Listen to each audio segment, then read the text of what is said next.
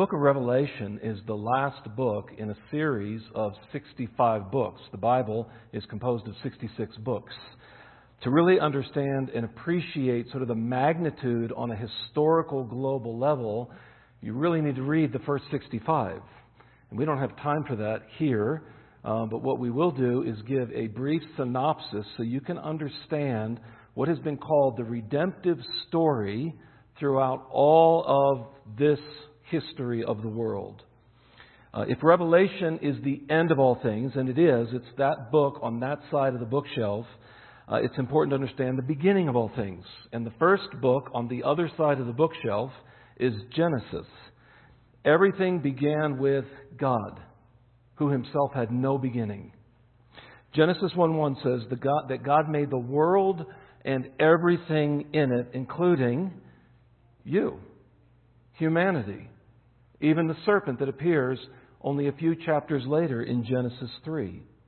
And this is not just one of many variations of an origin story. This is the first worldview answer to the question how did we get here?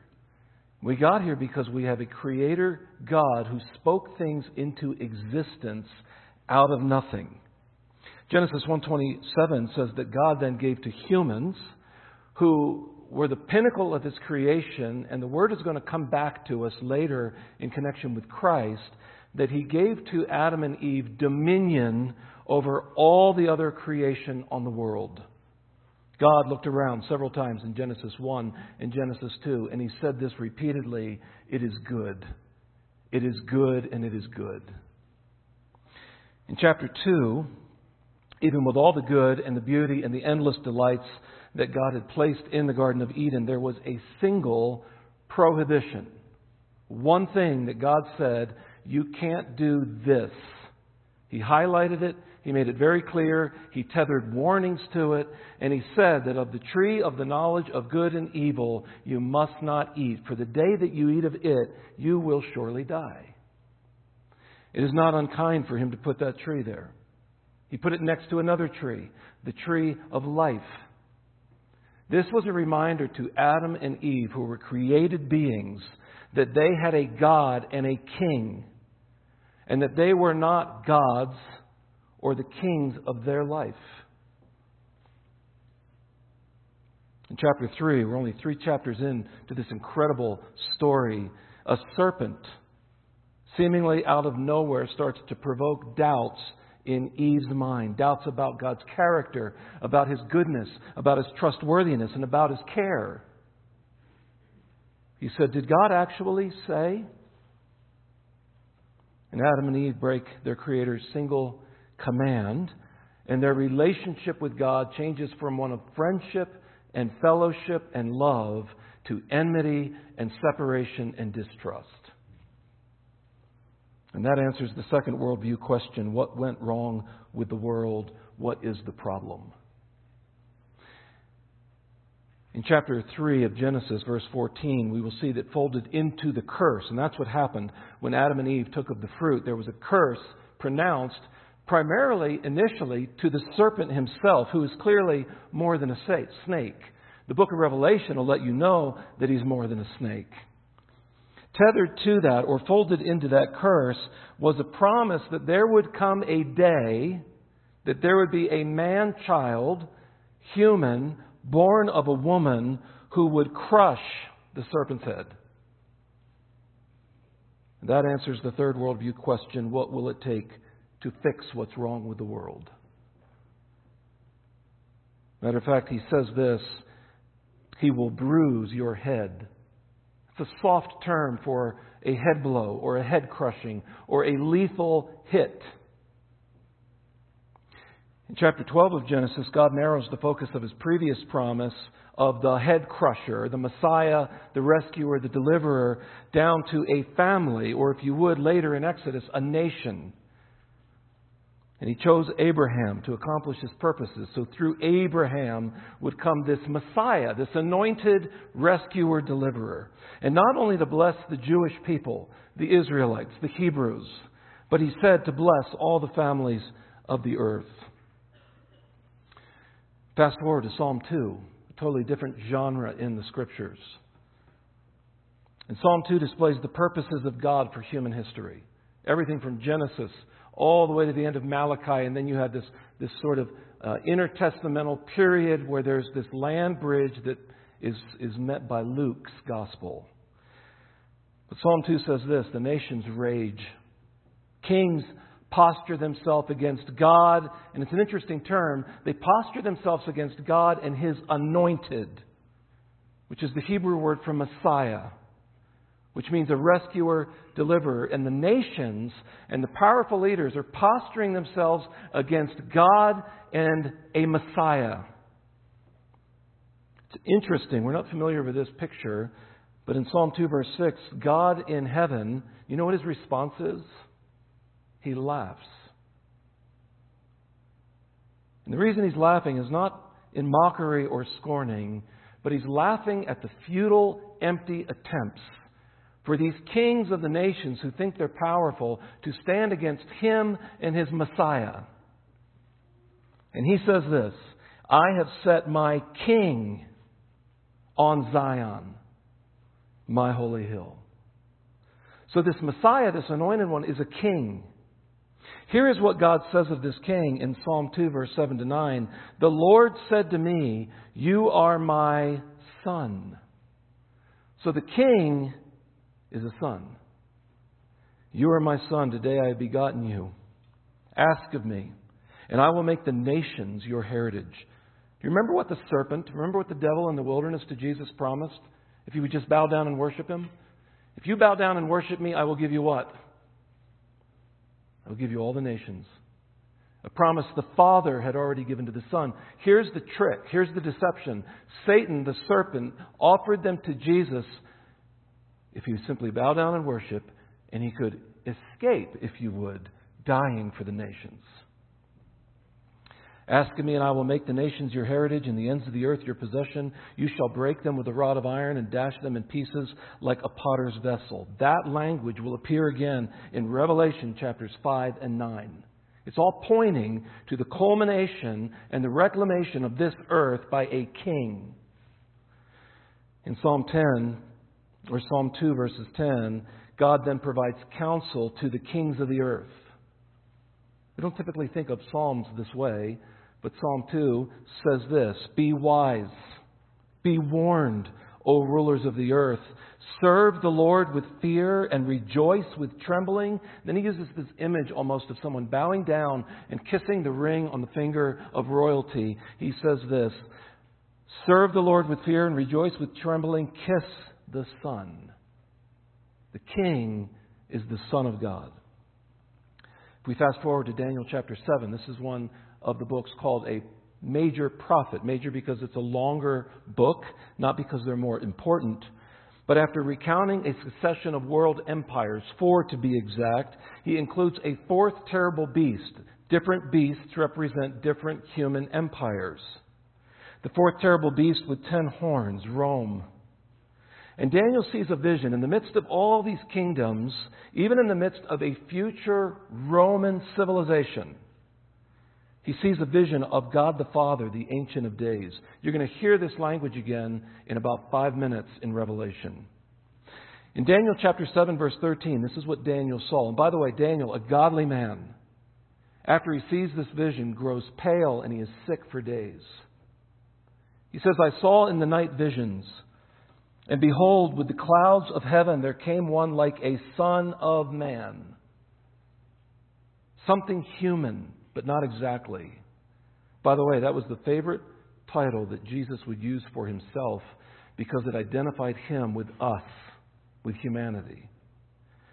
And he came to the Ancient of Days and was presented before him, and to him was given dominion and glory and a kingdom. See, this son is a king that all peoples, nations, and languages should serve him. His dominion, and this is the difference, is an everlasting dominion, which shall not pass away, and his kingdom one that shall not be destroyed. And I believe God has tucked within every person's heart a desire for that kind of place. One that cannot be tainted and ruined by sin or relational disconnects or hurts or suffering Hundreds of years before Jesus was born, during the time of the historical books, prophets would speak, and prophets foretold these details about the birth of Jesus Christ. Isaiah prophesied in chapter, Isaiah chapter 7, verse 14. He said this The Lord Himself will give you the sign. The sign is something conspicuous, it stands out. You're not supposed to miss it. So it has to be unusual. Well, what is the sign that the Lord will give? Isaiah says, Look, the virgin will conceive a child. She will give birth to a son and will call him Emmanuel, which means God with us. And all of a sudden the promise, really the first gospel of Genesis 3:15 is starting to be filled in for us by identifying who this son, king, Messiah would be. Micah prophesied in Micah chapter 5 verse 2. He actually doesn't just say it'll be a virgin, but it'll be a virgin not in mighty Jerusalem, but this small hamlet 5 miles outside of kingly Jerusalem where they would raise sheep for the sacrifices in Jerusalem. And Micah would say this, But you, O Bethlehem, from you shall come forth for me one who is to be ruler in Israel whose comings forth is from of old, from ancient days. Fast forward to the Gospel of Matthew. This passage has already been read twice this morning, later on in Matthew 1 21 to 23. But Matthew 1 1 announces the arrival of a king. We don't, we don't give much credence to genealogies. I think it's, the interest is, is being picked up again there's a reason Matthew gives a genealogy, and he doesn't go all the way back to Adam. Luke does, because Luke is trying to present Jesus as a perfect man. If you're going to pre- present Jesus as a perfect man, you go back to the only other, at one point, perfect man. But what Matthew is doing is presenting a king. And in order for him to be a rightful king in Jerusalem, in Zion, he has to be connected both to Abraham, Jewish, and David, Jewish royalty. Listen to what Matthew says. Very first verse, Matthew chapter 1, verse 1. The book of the genealogy of Jesus Christ, the son of David, the son of Abraham. He is then called the Christ there. Christ is not a last name. Christ means anointed. It means Messiah. It is the Old Testament, the Hebrew Mashiach, Messiah. Same thing of Psalm 2. I have put my anointed one forward. His miraculous birth from a virgin as the seed of a woman is God's proof that he took the initiative. Do you know that? We could not have produced our own hero. I mean, there have been many heroes throughout the history of humanity, but we could never produce a hero that could save from sin and conquer death. Every hero we have produced died except for one that we didn't fully produce because God had to take the initiative. And Matthew says this She will bear a son, and you shall call his name Jesus, for he will save his people from their sins. All this took place to fulfill what the Lord had spoken by the prophet. And he quotes Isaiah Behold, the virgin shall conceive and bear a son, and they shall call his name Emmanuel. That is because he's going to give the interpretation this son, this male child that is going to destroy death, means God with us. And that's one of the most important truths we need to understand this morning, and that is this this baby was born to destroy something. We don't typically think about Christmas like that.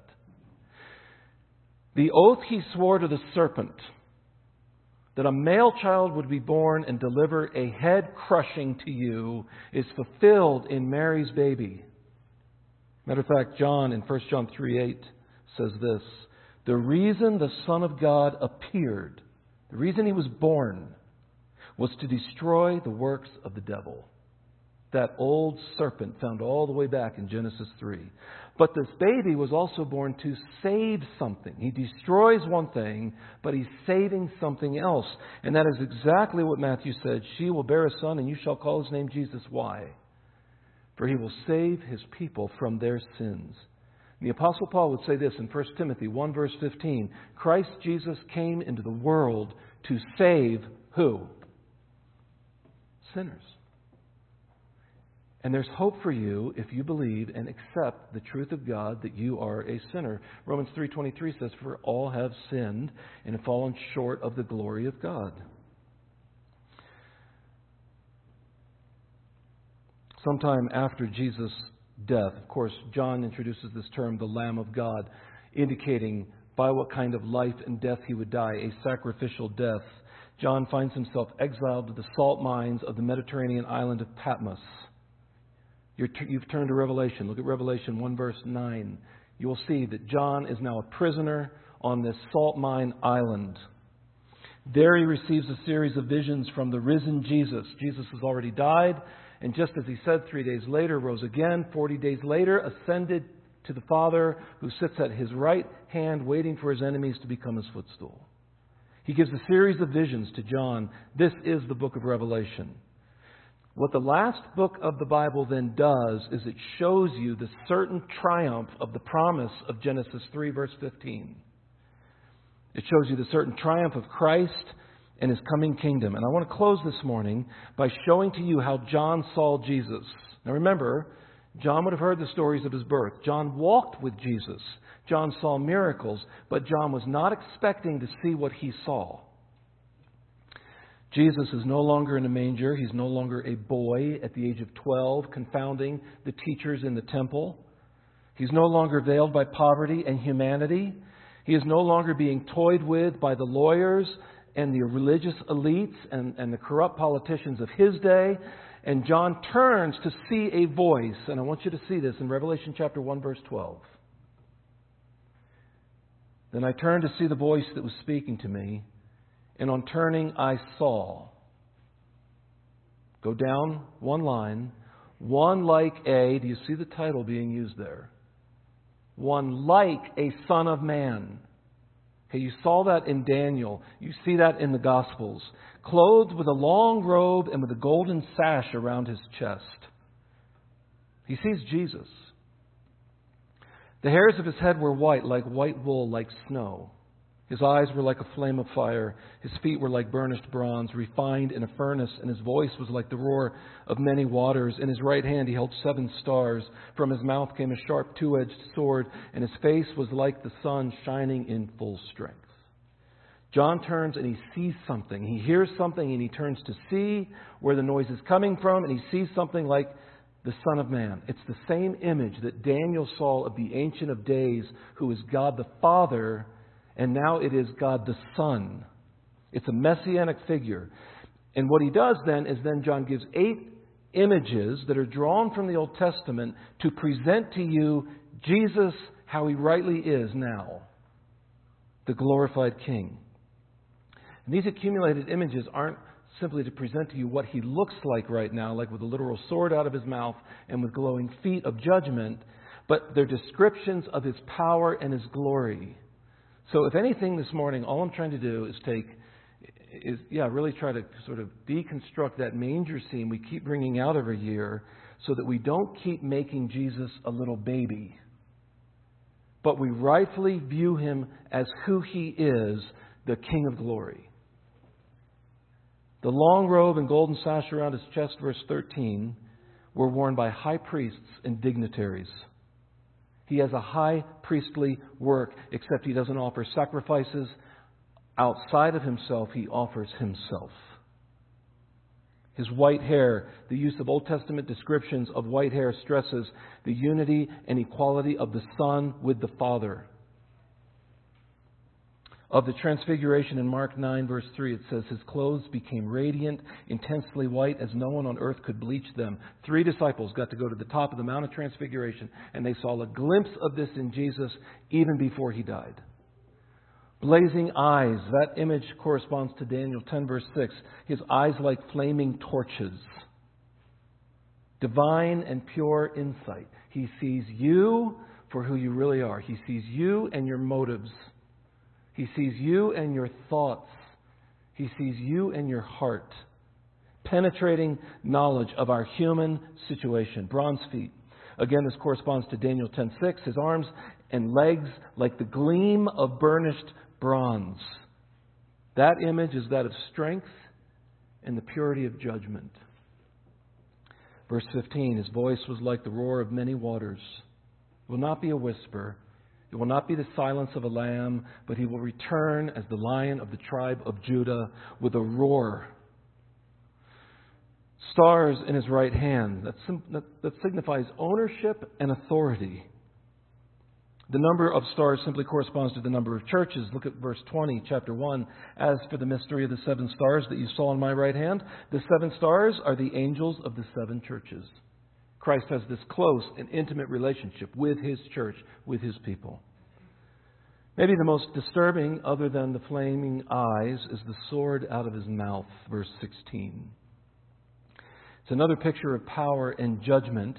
In Isaiah 11:4, Isaiah says this, "He shall strike the earth with the rod of his mouth, and with the breath of his lips he shall kill the wicked." It is his word. He is called the word of life. Then a radiant face in verse 16. His face was like the sun shining in full strength, and the image again is that of glory. I simply want you to see John, a believing apostle disciple's response. Look at verse 17. When I saw him, I fell at his feet as though dead. Same response Daniel had when he saw the vision of the Ancient of Days. I mean, just picture that. John, prostrate, prostrate on the ground. And Jesus has to do something. He lays his right hand on him, saying, What? Fear not. I am the first and the last and the living one. How do we know this is Jesus? Keep reading, verse 18. I died, and behold, I am alive forevermore, and I have the keys of death and Hades. The, this reaction and, and Jesus' response are the comfort I want you to receive this morning. John saw a true picture of the Lord's glory and fell down as a dead man, even though he had walked with this man for three years on the earth. He lays his right hand on him and says, Fear not. Here are the four titles. He is the sovereign one, the first and the last. Isaiah uses that title. He uses it here. He is the Alpha and the Omega, the beginning and the ending, he who is to come, the Almighty. Second, he is the eternal one the only one that can offer eternal life. Matter of fact, he'll say this in John 14, 6, that he is the way, the truth, and the life, and no one goes unto him except through the Father. He is the living one, which we need to know why. Because the curse, all the way back in Genesis 3, had to do with death. Now we have a living one who is alive, he says this, forevermore. And finally, he is the conquering one. He holds the keys of death and Hades. The serpent does not. Jesus does. The book of Revelation brings us back to the glory and preeminence of Christ the King, not as a baby, but as the risen, glorified, and coming again a second time Son of God. I'm going to invite our music team forward. I'm going to read three more scriptures while they get ready to lead us in a final hymn of response. Revelation 17:14 says this they will make war on the Lamb. Okay, the Lamb, Jesus Christ. And the Lamb will conquer them. For he is Lord of lords and King of kings, and those with him are called and chosen and faithful. In Revelation chapter 19, verse 16, John sees this on his robe. Of course, now you have Messiah the King riding a horse. And it says, on his robe and on his thigh he has a name written King of kings and Lord of lords. John MacArthur said of the book of Revelation, it is a front page story of the future of the world written by someone who has seen it all. 2 Corinthians 8 9 says this For you know the grace of our Lord Jesus Christ, that though he was rich, and he was in eternity past, rich, all glory, equal to God the Son of God, that though he was rich, yet for your sake he became poor, so that you by his poverty might become rich. That's why he came. To destroy the works of the devil and to save sinners from their sin. Can I ask you a simple question before we sing? Have you believed the claims that Jesus made about himself? Or have you received him? To believe is to receive. Or have you accepted him? Or have you trusted him? These are all the same terms. Are you trusting in Him alone to save you from sin and eternal death? The Bible says if you confess with your mouth that Jesus is Lord, supreme in authority, King, Master, if you confess that with your mouth, that He is Lord, and believe in your heart that God raised Him from the dead, you will be saved. For with the heart one believes and is justified, and with the mouth one confesses and is saved. Let's pray.